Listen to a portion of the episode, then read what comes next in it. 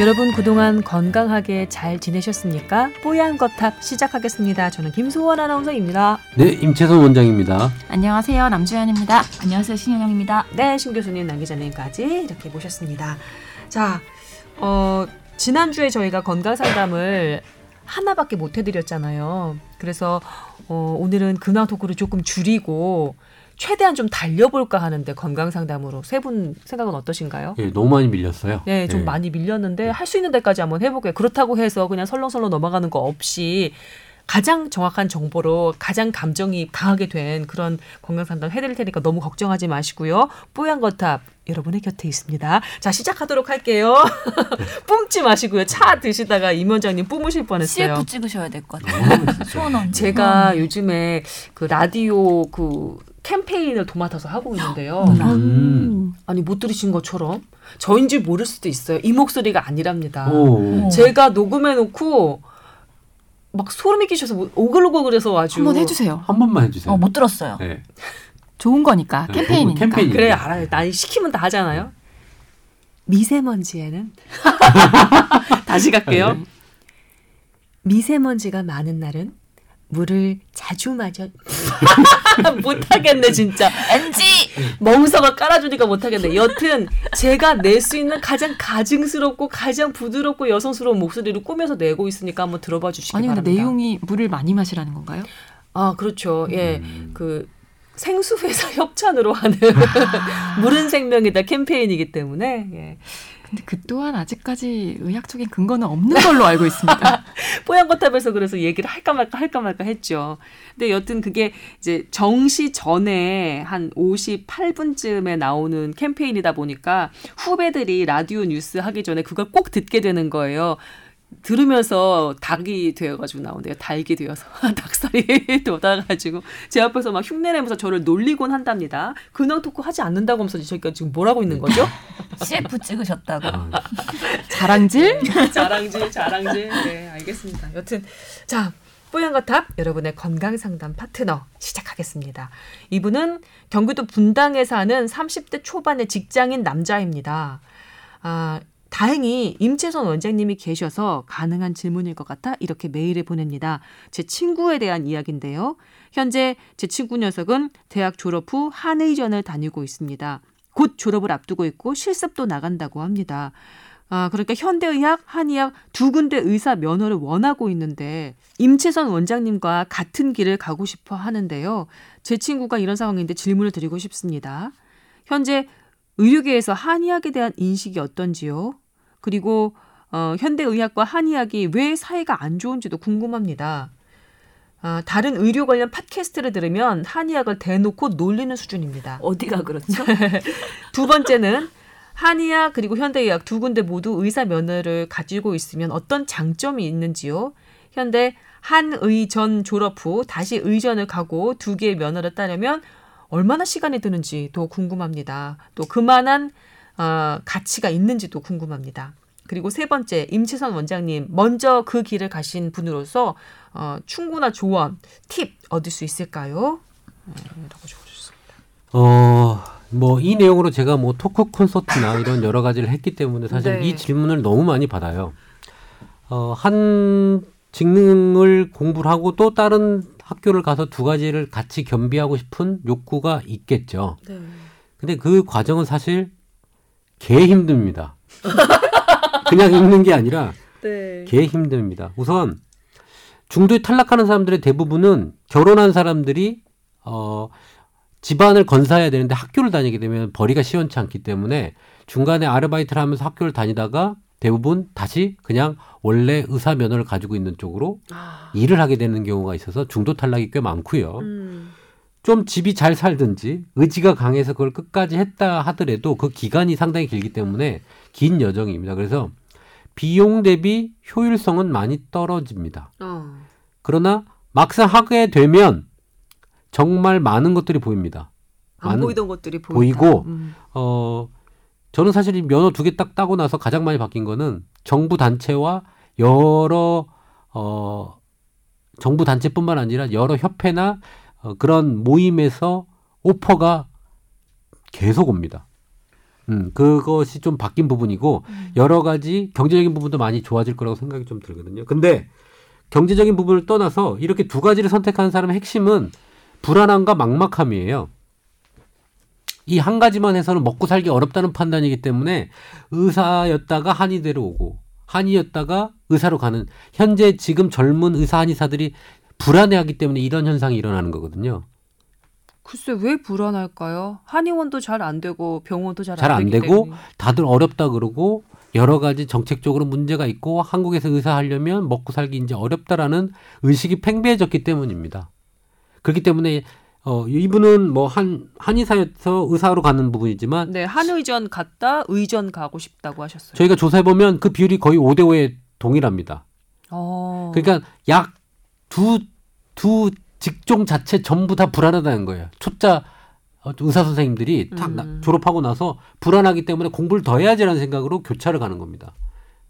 그리고 전문의를 해봤자 별 어, 특이사항이 없겠다라든지 좀 이렇게 나이가 있는 분들은 아우 힘든 그 전문의 수련 과정을 하기 어렵다도 판단되면 하, 한의 쪽으로 들어오기도 하거든요. 음. 그리고 그 과정이 어렵지만 하고 나면 많은 게 들어올 거는 제가 확신해 드릴 수 있습니다. 그런데 우리나라에 한 복수 면허자가 한 200여 명 된다고 하셨죠. 350명 정도 됩니다. 음. 네. 근데 임채선 원장님은 그 중에서도 되게 잘 된 케이스라고 저는 생각을 하거든요. 음. 그렇지 않나요? 여러 가지 정부 정책에 대해서 조언을 할 수가 있고 또 한의원과 그런 의원을 같이 꾸릴 수 있는 거는 좀 집안 배경도 도움을 받은 것 같고 그렇기 때문에 임채선 원장님을 보면서 복수 면허를 꿈꾼다? 그거는 조금은 조심스러운 일이 아닐까 싶은데 어떻게 생각하세요? 그 얘기도 많이 저는 뭐 너 금수저지라고 얘기 듣기도 하는데요.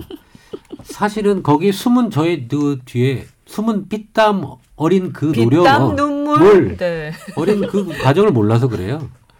사실 그 복수면허자가 실패하는 원인 중에 하나가 뭐냐면 처음에 공부하고 나서 이제 새로운 학교를 들어가서 새로운 걸 공부하잖아요. 그 사이에 예전에 했던 거를 다 외면해 버립니다. 음. 그거를 사용하지 않고 그거에 대해서 어떻게 할지에 대해서 해서 버려버리고 나중에 배운 것들을 조사를 해보니까 이 두 가지를 다 해야 되는데 음.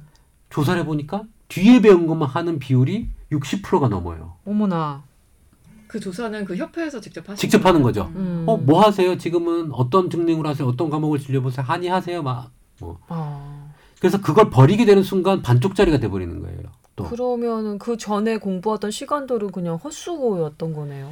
근데 저처럼 저는 사실은 학교 다닐 때 한의대를 다닐 때 주말에는 의료 현장에 들어와서 그것들을 다 remind하고 다시 배우고 해- 하는 걸 계속 반복을 했거든요. 피땀 눈물. 예. 월화수목 금금금이었죠. 근데 그렇게 해서 두 가지를 다 사용을 하면서 접목해보고 하는 것들을 계속 try를 하지 않는다면 이 두 가지를 살려내기는 어려워요. 그래서 그 두 가지 노력을 하셔야 되는 그래서 어렵다고 얘기를 하는 겁니다. 아, 지금 임 원장님 그리고 신 교수님이 살짝 외면한 질문 같은데 그래도 적혀 있으니까 다시 한번 여쭤보긴 할게요. 그 현대의학과 한의학 왜 이렇게 사이가 안 좋은지요? 라고도 질문이. 음, 한정된 그 의료 서비스 업계에서 서로 경쟁을 한다고 생각하기 때문에 기본적으로는 그럴 것 같긴 한데. 음,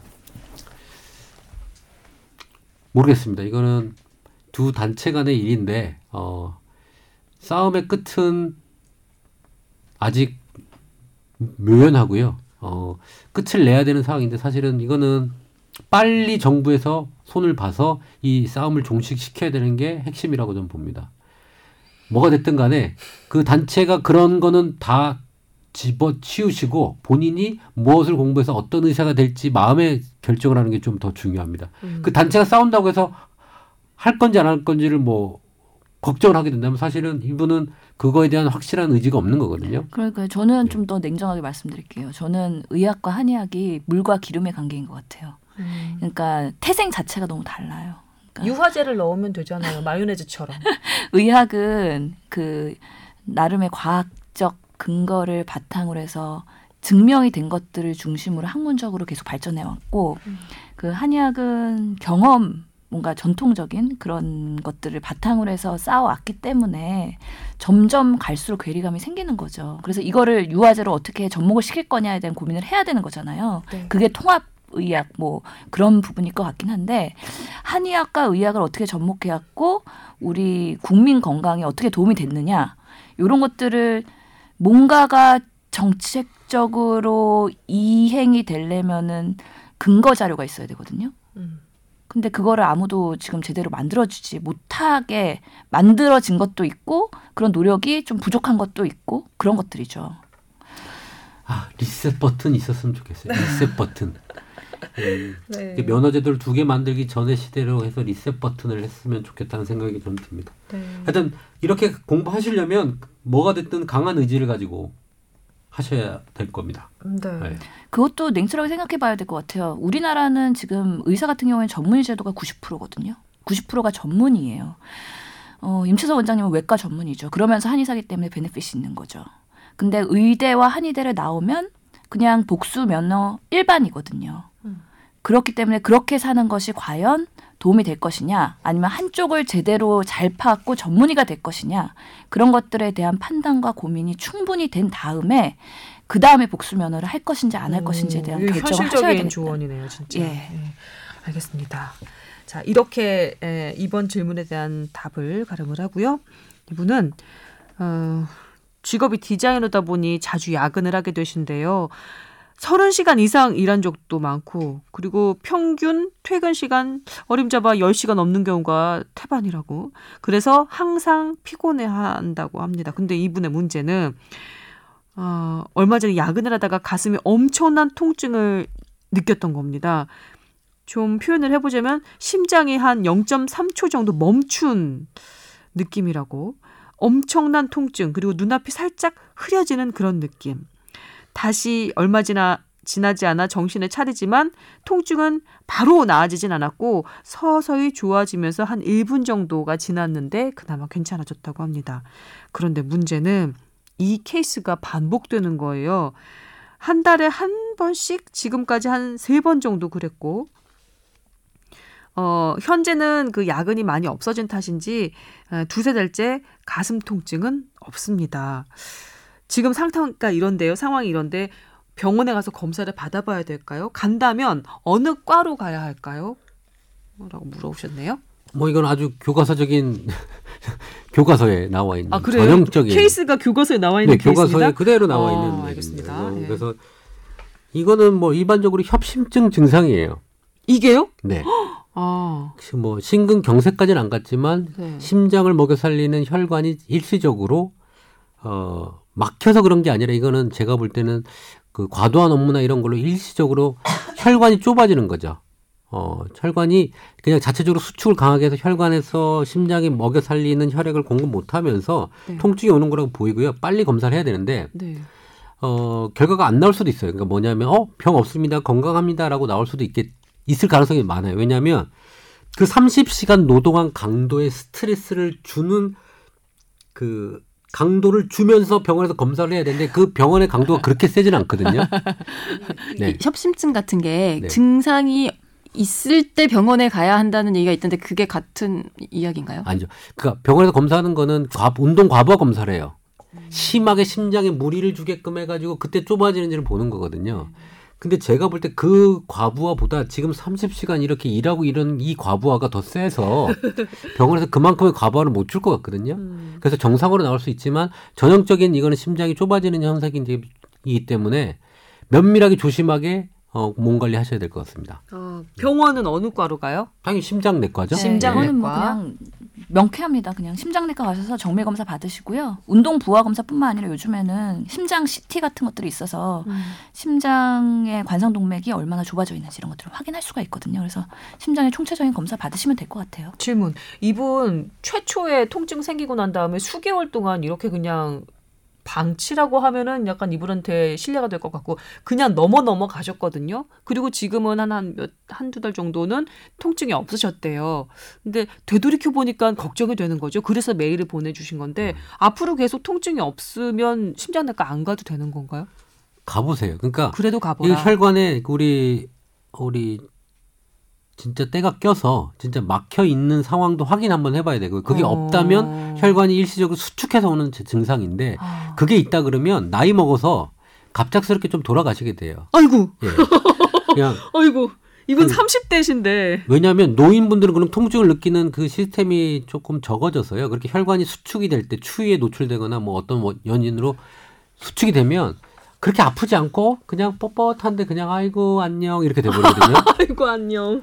그러니까 이런 증상이 그 혈관이 스페즘이라고 하는데 강력하게 이제 좁아지는 현상이 있는 사람이라면 음. 그것도 조심을 해야 됩니다. 이거 그렇군요. 확인을 꼭 하십시오. 나이가 들어가면서 심장에서 느껴지는 그 통증도 약간 무뎌질 수가 있는 거군요. 네. 또 처음 알았네. 그렇죠. 질병을 진단하는 목적으로도 가는 거지만 음. 하여튼간에 검사에서 특별한 게 없더라도 본인이 음. 심장 질환이나 여러 가지 만성 질환의 리스크 팩터가 뭔지를 우선은 감별할 수가 있거든요. 그러다 어. 보면은 본인이 지금 하고 있는 생활 습관에서 뭐가 문제가 있는지 어떻게 건강한 생활 습관을 해야 되는지에 대한 의학적 조언도 받을 수 있기 때문에 어허. 꼭 가서 지금 증상이 없더라도 검사하시는 걸 권고드립니다. 네 들으셨죠? 꼭 가보시기 바랍니다. 이 제보자분은 그 사장님한테 저희 뽀얀 거탑을 한번 들어보시라고 살짝 권유를 해주시면 그렇죠. 어, 좋을 것 같습니다. 요 부분께 딱 잘라서 드리, 드려주면 딱될 것 같아요. 제가 지금 상황이 이런데 하면서 이제 그러면은 뽀얀거탑 청취자도 한 명 더 늘어나는 거네요. 그럼요. 네, 예. 감사합니다. 자 다음 사연으로 넘어갈게요. 이분은 30대 미혼 여성이십니다. 고민은 불규칙한 생리. 한 달에 두 주 정도 간격으로 생리를 하니까 그러니까 한 달에 한 두 번씩 생리를 하는 경우가 다반사고 20대부터 이러셨답니다. 그러다가 두세 달 정도는 정상이었다가 또 그 뒤 한 한두 달 정도는 어, 양은 적어지고 한 달에 두 번씩 하는 이런 패턴이 이렇게 들쑥날쑥 이어지는 거죠. 어, 병원에 좀 가보신 모양이에요. 원인으로는 호르몬 불균형. 아, 남성 호르몬이 정상보다 약간 높은 편이라고 하셨대요. 그리고 검사 수치가 약간 애매하지만 다낭성에 가깝다는 얘기도 들으셨고, 어, 선근증, 자궁 선근증도 생겼다. 한 1cm 정도 크기로 이렇게 얘기를 들으셨답니다. 아, 지금 얘기만 이렇게 듣고 어, 생각해 보면 이분 이제 어떻게 해야 되지? 라는 궁금증이 당연히 생기실 것 같거든요. 네, 메일을 보내주셨네요.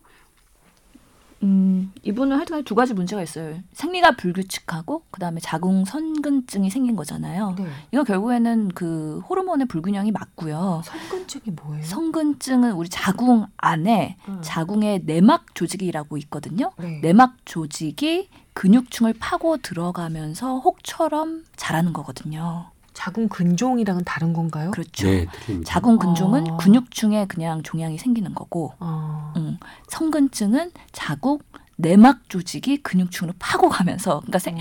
그 원인이나 이런 병태 생기가 다른 건데요. 파고드는 발톱 생각나네요.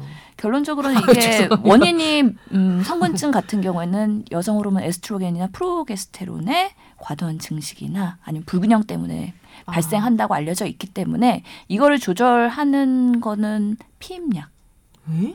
그리고 뭐 미혼 여성이기 때문에 해당이 안 되겠지만 기혼 여성인 경우에는 우리 그런 호르몬을 발생하는 피임 자궁 내 장치 이런 것들을 먼저 사용을 하게 되거든요. 왜냐하면 음. 이런 호르몬 불균형으로 인해서 뭔가 생리통이 더 심해진다거나 그런 통증으로 인한 생활에 불편감이 생기기 때문에 음. 그런 걸 조절하기 위해서 피임약을 사용을 하게 되고요. 네. 그런 것들이 호르몬의 불균형을 좀 개선하는 데 도움이 되는 거죠. 아. 그럼에도 불구하고 이분은 지금 산부인과 정기 검진을 받고 있고 음. 아직까지는 약의 필요성에 대해서는 강력하게 얘기 못 들은 것 같아요. 미혼이기 때문에 더더욱 그럴 수가 있어요. 그래서 음.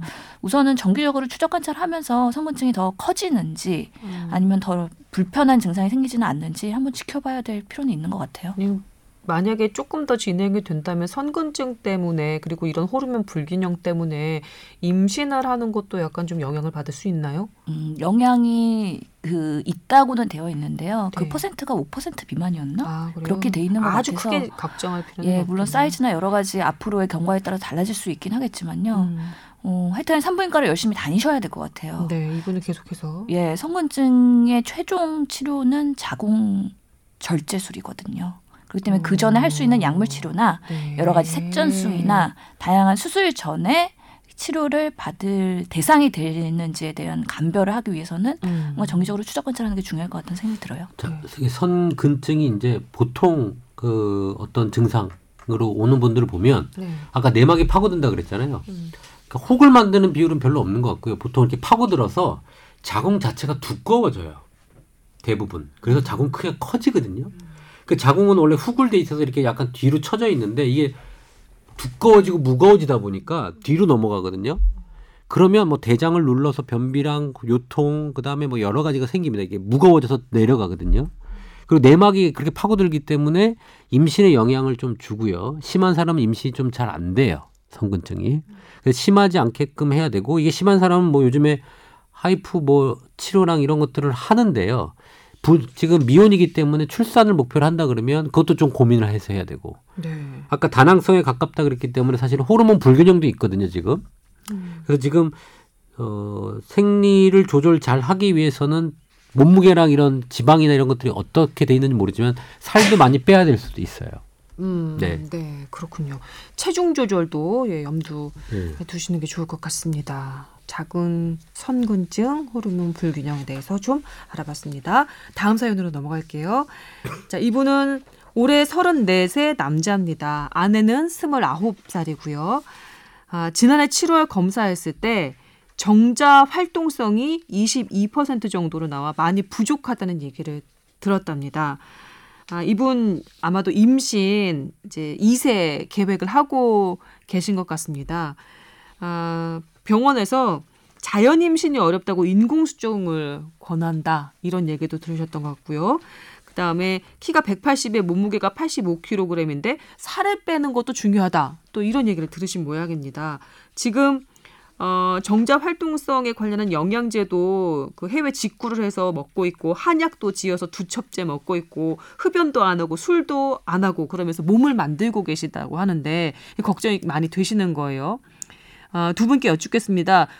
정자 활동성을 높이기 위해서 어떤 걸 더 해야 하는지 알고 싶습니다. 적어 오셨네요.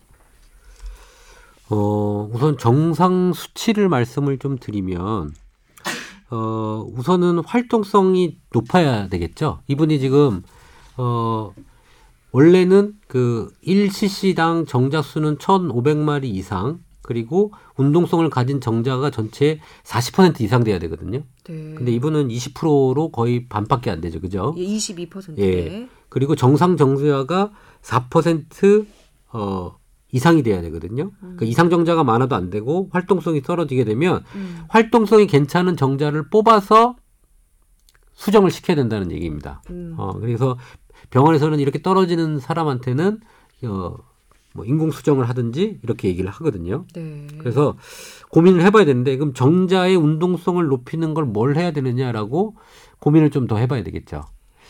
음. 근데 기본적으로 우리 옛날에 옛날에 우리 어, 옛날 시대에 아기 가지려고 절에 들어가서 백일기도 하죠 부부가 둘 다. 어, 남자도 둘 다 했나요? 보통 이- 보통 이 여성들이 하는 걸로 드라마에 나왔던 예. 것 어. 같은데요. 하얗게 옷 지어 입고 그거. 며느리들을 어. 절로 보내지 않았나요? 근데 그때 남자도 사실 조, 조, 조신한 마음으로 같이 하는 거가 맞아요. 아, 근데 이게 백일 기도의 의미가 사실은 사실은 그래요. 저는 이 백일 기도의 의미가 상당히 있다고 생각하거든요. 아 기도가 되면 된다는 게 아니라 음. 정자가 생성되는데 생기는 시간 네. 석 달. 석 달 약간 넘거든요. 오, 설득된다. 설득되죠? 네. 네. 설득되죠. 그러니까 남자도 어떻게 보면 내가 어 이분이 만약 내가 이 정자 활동성을 높이고 싶다면 백일 기도처럼 음. 100일 동안 정말 자기가 몸을 위해서 시간을 투자하고 음. 나쁜 것을 금기하고 음. 마음을 정갈히 하는 상태를 하고 나서 100일 뒤에 정자 상태를 보시면 어. 그래서 활동성이 늘어난다면 저는 해볼만 자연 임신을 해볼만 하지 않겠냐라는 네. 게제 생각입니다. 이 병원에서 인공수정을 권했던 거예요. 근데 이분은 아내 되시는 분은 산부인과에서 여러 가지 검사를 했는데 퍼펙트하다고 나온 거죠. 그래서 인공수정보다는 아직 나이도 젊고 하니 자연 임신을 한번 꽤 해보고 싶으신 거예요.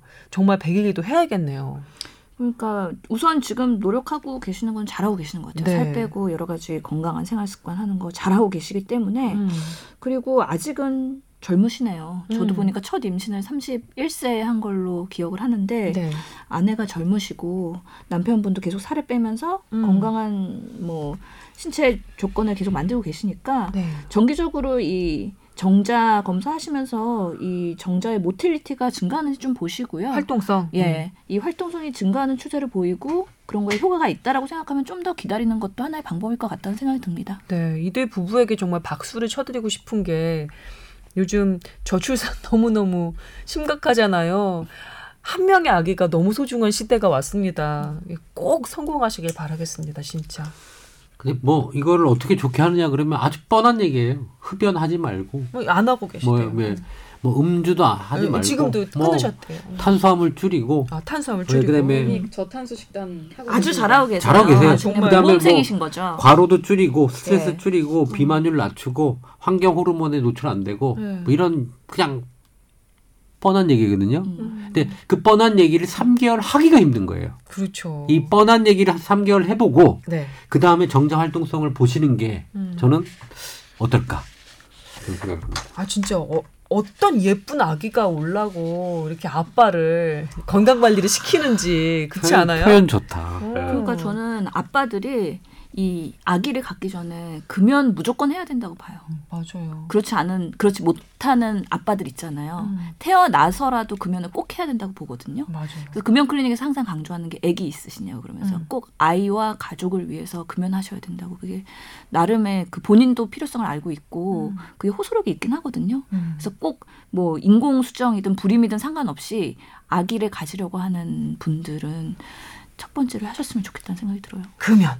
음. 네, 금연입니다. 그리고 아까 인- 만약에 이게 실패가 돼서 음. 인공 수정을 또 해야 되는 상황이 올 수도 있잖아요. 네네. 그래서 저는 만약에 그러면 그걸 준비를 미리 해놓고요. 음. 그러니까 어, 난자가 조금 최대한 그래도 어린 난자를 지금 최대한 받아서 냉동물로 보관했다가 음. 어, 그 다음에 정자가 좋아지면 수, 인공 수정을 하든지 아니면 좋아지면 자연 임신을 유도하든지 음. 그러면 뭐 최상의 어, 조합이 아닐까. 네, 플랜 네. A, plan B, plan 예. C 다 네. 이렇게 짜놓으시라는 거죠. 아니 근데 아직 너무 어리신데 이게 난자를 채취하는 과정 자체가 너무 고통스럽기 때문에 네. 아, 아, 저는- 해볼 때까지 좀 해보다 그러면 네, 글쎄요. 음. 저는 그거는 아직 너무 어리시잖아요. 스물아홉이면. 스물아홉. 네. 그게 우리 나이에 봤을 때는 너무 어린 거지. 아 그렇죠. 음, 제 주변에 있- 있는 분들이 요즘에 요즘에 그런 걸 준비하고 계시기 때문에 네, 그건 그렇죠. 조금 고민해 보시는 게 좋을 것 같아요. 네, 너무 굉장히 너무 또 이렇게 스트레스를 받으면 부부지간에 또 그러니까 그래야 고위험 산모의 기준이 35세인데요. 사실 35세에서 40세 사이에서도 출산 어. 잘하거든요. 아 아직 많이 예, 남았네요. 기회가 아주 많습니다. 예, 아주 희망적인 것 같습니다. 뭐 저희 어머님 뭐 마흔 넘어서도 않는데. 빠샤, 예. 네, 빠샤, 가자. 저도 아직 희망이 있습니다.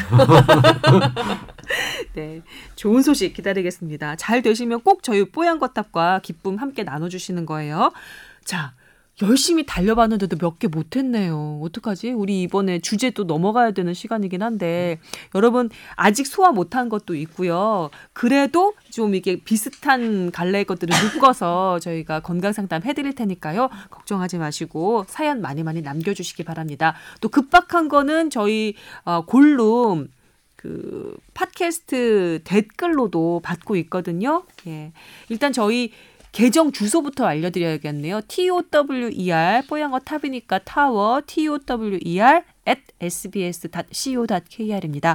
타워 골뱅이 sbs.co.kr 여기로 사연 많이 보내주세요. 건강 상담도 좋고 의료계 전반 보건에 관련한 이슈도 좋습니다. 예, 많이 많이 보내주시기 바랍니다.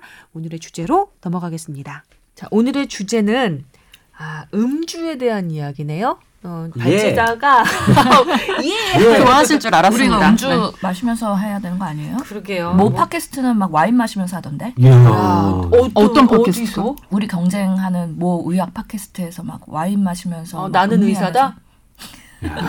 너무 정콕이구나. 오늘 눈길 맞으면서 할까요? 그럴까요? 우리 뭐 저기 백옥 주사 같은 거. 아, 아, 본- 그렇구나. 아, 본심이 드러나나요? 네. 여튼 오늘의 주제는 음주입니다. 네, 발제자가 그 가장 안 어울릴 것 같은 남기자예요. 아니 제가 산에 제보를 받았어요. 음, 두주 전에 어떤 제보를 누가 해주셨을까요? 어, 저희 애주가인 음. 모 선배가 음. 두주 전에 그 애주가들 사이에서 쫙 돈 기사라며 네. 음, 제목이 이렇습니다. 술 안 마시면 일찍 죽는다. 학술 논문 충격. 그래서 이게 진짜냐. 음. 너희 팟캐스트에서 한번 다뤄주면 좋겠다라는 음. 제안, 뭐 제보 비슷하게 음. 주셨어요. 네. 그래서 봤는데 음 이게 일단은 2010년 기사입니다. 꽤 됐는데요? 네, 네. 그렇죠. 아니 대체 논문도 2010년에 나온 거고요. 근데 이게 갑자기 왜 애주가들 사이에서 돌았는지조차 좀 의심스럽긴 해요. 어디다 묵혔다가 지금 꺼내셨을까요? 그래서 이 처음에 제가 이 소스를 좀 찾느라고 이것저것 뒤지다 보니까 뭐 몇 년에 한 번씩 이런 것들이 한번 쫙 돌, 도는 것 같더라고요. 네. 그래서 논문을 좀 찾아봤는데요. 일단 제목 자체도 너무 선정적으로 뽑았어요. 술 안 마시면 일찍 죽는다. 아니고요. 그리고 내용 보면 이제 포금하는 사람이 술을 입에 대지 않는 사람보다 더 오래 산다는 사실이 밝혀졌다. 뭐 이런 식으로 나왔는데 오. 이렇게까지 해석하는 건 아닌 것 같습니다. 일단 이 논문만 갖고 봐서도 네. 이 어, 논문의 내용을 보면요. 음, 적당한 양의 술을 마시는 사람 하루에 두세 잔 정도 되더라고요. 알코올 그 그램 수로 보니까 그런 사람들에 에 비해서 이 포금하는 사람과 또 술을 마시지 않는 사람의 사망 위험이 더 크더라. 음. 그러니까 결국은 적당량 마시는 사람이 가장 이제 오래 살 확률이 높다. 뭐 그 정도로 해석을 할 수 있을 것 같아요. 네. 그러니까 그동안 뭐 한 작년, 재작년 그 이전에 나왔던 뭐 수- 적당량의 술을 마시는 사람들이 뭐 심장 심장에 더 혈, 혈관이나 심장을 활력 있게 만들어줘서 더 오래 산다 이런 얘기들이 좀 있었잖아요. 그게 이제 정설인 것처럼 됐었고 그것과 어떤 맥락을 같이 하는 그런 논문이었던 것으로 보이는데 근데 이게 이제 사망 위험 숫자가 있는 걸 갖고 조금 장난을 친 거죠. 음. 음, 포금하는 사람이 오히려 그 사망 위험이 더 낮더라. 그안 술을 전혀 안. 먹는 사람보다는 뭐 그런 걸 갖고 좀 장난을 친 건데 일단은 이 기사 자체도 조금 왜곡된 게 있는 것 같고요. 이렇게 뭐 술 안 마시면 일찍 죽는다. 이거 아닙니다. 근데 그 제보하신 선배님과 네네. 주변에 계신 애주가들은 적당량을 항상 넘어가는 분들로 알고 있는데 그렇죠. 포금에 가까우니까 이 첫 번째 문장에 아마 더 어, 솔깃하셨을 거예요. 포금하는 사람이 술을 입에 대지 않는 사람보다 오래 산다. 이 문장에 아마 수치 장난에 걸려 넘어지셨군요. 그렇죠, 그렇죠. 음. 근데 이런 이런 어떤 술을 적당량 마시는 사람이 오래 산다. 뭐 이것 자체도 이것 자체에 대해서도 뭐 작년, 재작년 2016년 뭐 그때부터 나온 논문에 의하면 이것도 사실이 아닌 것으로 네. 지금 속속 음. 밝혀지고 있거든요. 작년에 저희가 건강 라이프에서 보도한 건데 여태까지 나왔던 그런 연구들의 어떤 표본으로 선택하는 사람들의 문제가 있었다는 거예요. 음. 예를 들면 쉽게 설명을 드리자면 술을 전혀 마시지 않는다, 술 안 마신다라고 응답한 사람들이 알고 보니까 예전에 술을 굉장히 많이 마셨다가 건강에 문제가 생겨서 끊은 사람들 그런 사람들이 포함이 돼 있는 그런 연구들이 너무 오, 많았다는 네. 거예요. 그래서 그런 걸 다 배제하고 실제로 다시 분석을 해보니까 음. 일주일에 한 잔 미만으로 마시는 사람의 사망률이 가장 낮았다. 음. 그러니까 거의 안 마시는 게 건강에 결국은 이롭더라. 네. 이게 현재로서는 가장 그 최신의 의견이라고 봐도 되겠죠? 아 기사에 반전이 숨어 있었네요. 네, 그래서 어. 그 뭐 핵심적인 사항은 그래요. 그러니까 술 안 먹는 사람은 아까 얘기한 대로 지병이 있어서 안 먹는 거죠. 음. 그것에 대한 누락 부분이 항상 제기되는 부분이거든요. 음. 어, 사실 많은 논문들이 사실은 적당량의 음주, 와인 뭐 한 잔, 두 잔 정도를 먹는 거는 심장 혈관의 여덟 개 질환에 뭐 효과가 좋다라는 논문이 상당히 꽤 많아요. 음. 그죠? 꽤 많아요. 근데 진짜 사망과 관련돼서 효과를 본다든지 이 심장 질환, 심장 질환 있어도 행복하게 잘 살 수 있잖아요, 사실은. 어떻게 보면? 아, 예, 그러니까 사실 예. 그 행복도가 사실 더 중요한데 음. 저 개인적으로는 약주라는 개념에 대해서는 저는 찬성을 합니다. 음. 뭐 제가 이 뭐 예를 좀 들면 음 사실 한약을 쓸 때요 한약 한약을 쓸때 네. 어 수치를 해요. 그러니까 약을 어떻게 만들어내느냐를 할 때 주초라는 거 술에 담갔다가 그거를 술에 담근 걸 볶아서 약재를 쓰기도 해요. 그럼 알코올 기운은 다 날아갈 거 아니에요? 그렇죠. 날아가는데 네. 그렇게 왜 술에 담그는 작용을 해서 약재를 쓸까? 이 약은 음. 그 약의 활성도를 높이기 위함이거든요. 알코올로 분해돼서 더 빠져나오게 해가지고. 음. 자, 그, 그리고 술 자체가 들어간 그런 약을 가지고 만든 한약 자체는 몸에서 활성도랑 이런 것들이 훨씬 빠르게 되거든요. 음. 술의 어떤 성분이 그런 활성도를 높이는데 사용을 하고 있었어요. 치료의 개념으로. 음. 그러니까 그 사실은 그때 썼- 썼던 막걸리 계통 황주라고 하죠. 그러니까 황주, 막걸리 이런 그런 계통의 그 수치를 술로 하게 되면 약효 성분을 높여서 치료의 목적으로 예전부터 많이 사용을 했었고 그런 약재가 정말 많아요. 똑같은 약재인데 그 술에 술을 담그는 그 과정을 했냐 안 했냐에 따라서 약효가 바뀌어요. 음. 그래서 사실은 치료할 때 그런 과정을 겪기 때문에 아 술을 치료의 개념으로 예전부터 써왔고 저희도 약재를 할 때 주초를 많이 하거든요. 음. 그 주초한 거랑 안 한 거랑 활성도가 틀리고 효과가 틀려요. 음. 치료를 할 때. 달라요. 음. 다르기 때문에 이거를 저는 약주의 개념, 그러니까 치료용으로 술은 사용할 수 있다라고 저는 한의학적으로 생각하고 살아, 살고 있고 네. 의학적으로도 알코올을 가지고 많은 것들을 사실 하거든요. 약을 만들 때부터. 물론 알코올 성분이 들어가진 않지만 근데 아, 되게 조심스럽게 말씀드리는 거긴 한데 네. 너무 잘 아시겠지만 네. 어쨌든 수- 술은 그 세계 보건 기구 산하 국제 암 연구소에서 정한 1급 발암 물질이잖아요. 발암 물질이에요. 네 네. 이게 되게 좀 조심스럽게 접근해야 될 것 같아요. 근데 만약에 이런 발암 물질을 판매하고 나라에서 하고 있잖아요. 참 나쁜 나라예요. 담배 팔고 술 팔고. 그렇게 따지면 뭐 사실은 안 된다고 보고요.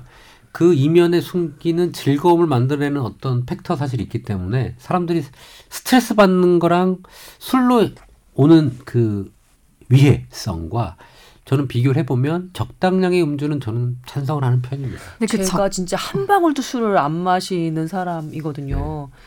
몇 년이 된 것 같은데 정말 저 같은 사람은 일찍 죽어요? 아니라니까요. 그러니까 여기서 그 2010년의 기사 있잖아요. 술 안 마시면 일찍 죽는다. 학술 논문 충격. 이거 헤드라인이 너무 자극적이에요. 이거는 제가 방송통신심의위원회 제보해가지고 이거는 정정 요청해야 될 것 같아요. 네. 아 눈빛이 아주 매서우세요. 네, 네. 저는 이런 허위 과장이 된 의료에 관련된 기사들과 이런 방송들에 대해서 참지 못하거든요. 음, 음. 이건 꼭 수정이 돼야 되고 이런 것들 때문에 사실 애주가들의 합리화를 할 수 있는 수단이 될 수 있는. 거기 때문에 네. 악용될 소지가 너무 많아요.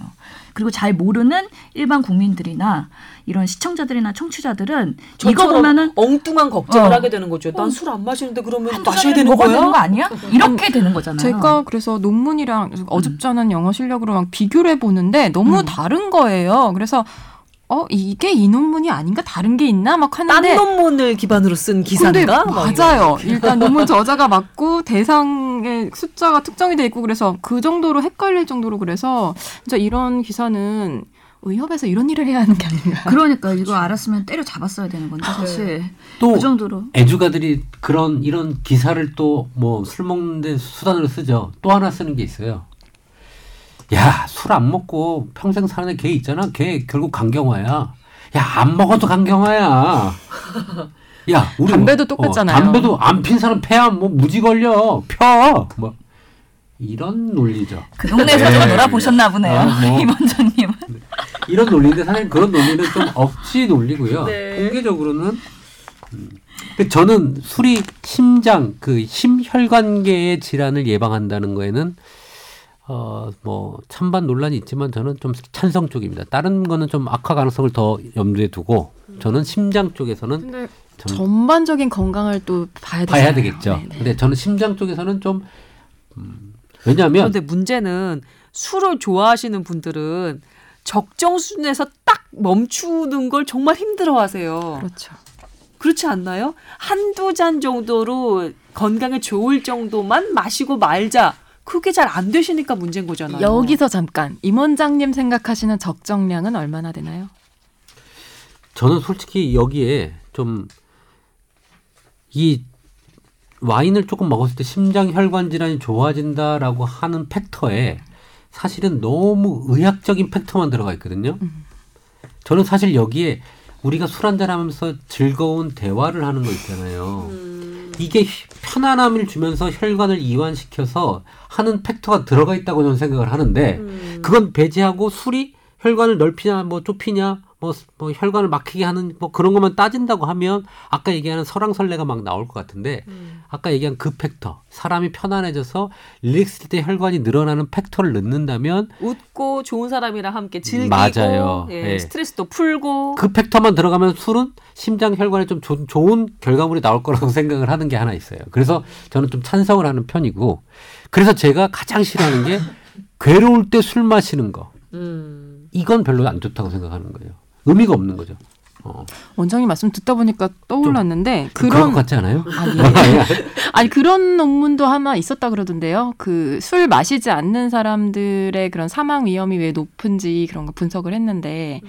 거기에 그 사회생활을 많이 안 했다는 거예요. 아. 예, 예, 그런 그런 요인들도 하나의 작용을 했고 그래서 어. 그런 것들까지 다 보정을 해야 하더라. 뭐 음. 그런 이야기도 과거에 들은 기억이 있습니다. 그러니까 전- 연결해서 설득이 되네요. 네, 저도 사실 이 음주 가이드라인이 이렇게 시대가 지나면서 국가별로 되게 계속 번천을 하고 있거든요. 적정 음료에 대한 그런 논의도 되게 활성화가 돼 있고. 하여튼 이 음주와 관련된 이 논문들의 한계가 보면은 다들 자가 설문지잖아요. 그렇죠. 그리고 현재 상태의 음주량만 보고 있어요. 음. 그래서 지금 이 2010년 그 기사에서도 보면은 55세 이후에 중년을 대상으로 했다는 거죠. 그러니까 이 사람들이 젊었을 때 어떤 사람들인지도 모르는 거고 얼마나 음주를 했는지도 모르는 거고 사실은 사람마다 음주량이 다르잖아요. 그거는 알코올 분해 효소의 정도가 다르기 때문에 음. 사실 그런 것들이 활성화되지 않은 사람일수록 술을 적게 먹을 수 있거든요. 음. 까, 아, 가- 같은 양을 먹어도 그 사람들의 치사량이나 죽- 오히려 금방. 그런 합병증이나 질병 위험률이 높기 때문에 그런 사람들이 덜 먹고 있을 수도 있어요. 음. 그런 사람들이 사망률이 더 높게 나온 걸 수도 있는 거거든요. 그렇구나. 그런 것들의 개연성을 다 아, 배제하고 보정해야 될 것들이 한두 가지가 이건- 아니네. 예, 설문지를 가지고서는 현재 상태만 보고서는 이 사망률을 봤다는 것 자체가 음. 주에 대해서는 되게 연구의 한계이거든요. 그 여튼 남 기자가 가지고 온 그 문제 그 기사는 진짜 안 좋은 기사네. 음, 그래서 이제 2017년 대한의사협회에서 건강 선언문 건강 10개명을 발표를 했어요. 그래서 거기에 음주에 관련된 것도 있기 때문에 제가 좀 낭독을 해드려도 될까요? 낭낭하게. 하셔야 됩니다. 예, 낭낭한 예. 실천 수칙이 세 가지가 있습니다. 1번 술을 강권하지 맙시다. 특히 한 잔 술에 벌게 지는 분들에겐 절대. 저요 저. 음, 한 저도요. 저도요. 잔 소리. 어? 그렇다니까요. 진짜? 그만큼 예 자자자 2번 들어보시죠. 예, 이번, 네. 이번. 그러니까 네. 그런 사람들한테 아 마시면 마실수록 강해져 이렇게 얘기하잖아요 보통. 음. 그래갖고 전에는 빨개졌는데 요즘에는 안 빨개진다. 그런 사람도 이전에 빨개졌다면 그만큼 알코올 분해 효소의 활성도가 낮다는 거거든요. 음. 그다음에 그런 사람들까지 다 포함한 겁니다. 다 포함해서. 예. 2번. 숙취 제로 공식. 술은 물, 음식과 함께 두세 시간 천천히 적당량만 드세요. 음. 그러니까 빨리 마시지 말라는 거죠, 한 번에. 그리고 많이 드시는 분들에게는 3번. 당신의 금주 요일은 언제인가요? 잦은 음주는 암 발생 위험을 높입니다. 그러니까 적어도 내가 주말에는 마시지 않는다. 퐁당퐁당이라도 예. 마셔라. 무슨 요일에는 안 마신다. 이런 것들이 있어야지. 안 그러면 스트레이트로 간다는 거죠. 그런 원칙들을 가지고서는 사람마다의 적정 음주량이 다를 수가 있으므로 네. 그 강요하지 말아라는 게 여기에 핵심 메시지인 것 그리고 같습니다. 술자리에서 막 앉자마자 막 취하려고 막, 막 이렇게 막 마시는 분들 있잖아요. 뭔가 쫓기듯이 건강에 너무 안 좋은 것 같아요. 여기 지금 그 규칙에서도 나와 있잖아요. 그러지 말라고 천천히 음식과 함께 먹으라고. 근데 저는 옛날에는 술 뭐좀 적당히 마셔도 얼굴 안 빨개졌는데 최근에는 한 잔만 마셔도 빨개지거든요. 이거는 저의 분해 효소가 줄어든 건가요? 음, 노화가 된 겁니다. 어. 그러니까 적게 마셔야 되는 거죠 이제? 그렇지. 음. 레셔널이 생겼지 이제. 음. 괜찮아, 괜찮아, 울지 마. 안. 울어요. 아니야 이 방송을 들은 모든 SBS 관계자가 이제 주연이한테는 술을 권하지 않을. 것이야. 아. 하나 좋은 그 뉴스를 오늘 저기 12시 뉴스에서 전해드렸는데 알코올 도수가 낮은 술들이 판매량이 많이 늘고 있잖아요. 이제 편의점에서도 수제 맥주를 팔 수 있게 됐대요. 음. 오. 그러니까 좀 도수 높은 술 가지고 건강 걱정하면 맛있느니 좀 도수 낮은 술 맥주가 대표적이잖아요. 근데 맥주 우리나라 맥주 너무 천편일률적이야. 그래서 외국 맥주 마시고 그랬었는데 우리나라 수제 맥주도 이제 슬금슬금 편의점에서도 예 접할 수 있게 된 것 같아요. 하나씩 해서 맛 맛보는 형식으로 그 맛, 맛을 보면서 더 많이 얘기하고 더 웃는 그런 술자리로 가면 더 좋을 것 같아요. 예. 근데 조금 제가 궁금한 게 하나 있어요. 신 교수님한테 여쭤보고 싶은 게. 네, 신 교수님한테 여쭤봐요. 사실 제가 2주간 금주를 했거든요. 아, 그러니까 그래서 얼굴선이 살아나셨나? 이 육아를 위해서 땡 하면 집에 가서 애기들 본다고 음, 음. 2주 동안 술을 한 모금도 안 마셨어요. 음, 음, 몸은 근데 몸이 많이 안 좋아진 것 같아요. 술을 안 먹어서 그런 게 아닐까요? 육아 때문입니다. 아 그래요? 음. 재밌다. 그런 건가요? 네. 네. 알겠습니다. 저는 육아하고 아기 재우고서 혼자 마십니다. 혼술도 한번 해보십시오. 그럼. 음. 와, 그, 근데 아기가 잤으면 좋겠다는 그 욕구가 아 이게 뭔 말인지 알겠다. 음. 아, 그, 하여튼 저는 요즘에 술을 안 먹고 나서 몸이 많이 안 좋아졌습니다. 육아 때문입니다. 네. 아, 오늘의 발주자 남 기자가 마지막으로 음, 마무리 멘트 남겨주시면 저희 정리할게요. 어, 이 아까 신 교수도 잠깐 얘기를 했는데 이런 기사들 있어요. 이렇게 한번 쫙 돌아요. 그러니까 술 섹시한 제목. 그렇죠. 네. 술 좋아하시는 분들이 이제 보고 싶고 듣고 싶은 이야기를 이런 식으로 하시는 것 같은데요. 저도 한때 좀 좋아했는데, 네, 음, 그냥 즐길 수 있는 정도로 아까 임 원장님 말씀하신 대로 즐, 뭐 기분 좋을 때 좋은 사람들과 즐길 수 있는 정도로만 마시고 원치 않는 사람한테는 강요하지 말고 그런 문화가 좀 정착됐으면 좋겠습니다. 맞아요. 술 못하는 사람도 술 자리는 좀 끼어서 웃고 떠들면서 즐길 수 있게 술안 마시면 괜히 눈치 주고 이러지 않는 그런. 그렇게 문화가 조금 만들어져야 될 것 같아요. 술을 어, 유재석처럼 물 먹어도 취한 사람처럼 놀 수 있는 음. 뭐 하여튼 그런 분위기에 쉽- 쉽게 동화될 수 있는 그런 문화가 조금 만들어져야 될 것 같아요. 네. 술을 안 먹, 술 먹은 사람 좀 과격해지고 막 편하게 하고 막 좀 뭐 약간 우스꽝스럽기도 하게 하는데 술 안 취한 사람 또, 또 막상 그렇게 안 되잖아요. 좀 그러면 거기 좀 녹아들 수 있는 약간 넉살이 좀 또 있으면 또 음. 그런 모임에 들어갈 수 있지 않을까라는 생각 들고요. 그런 문화를 위해서 오늘 우리가 회식을 하나요? 맞습니다. 네, 녹음 갑시다. 끝나고 저희 네. 뽀얀거탑 회식하러 갑니다. 예, 무슨 일이 있었는지는 이 다음 회차에 제가 알려드리도록 하겠습니다. 오늘 함께 해주셔서 감사합니다. 저희 네 사람 건강한 모습으로 다음 주에 또 인사드리도록 하겠습니다. 감사합니다. 감사합니다. 고맙습니다.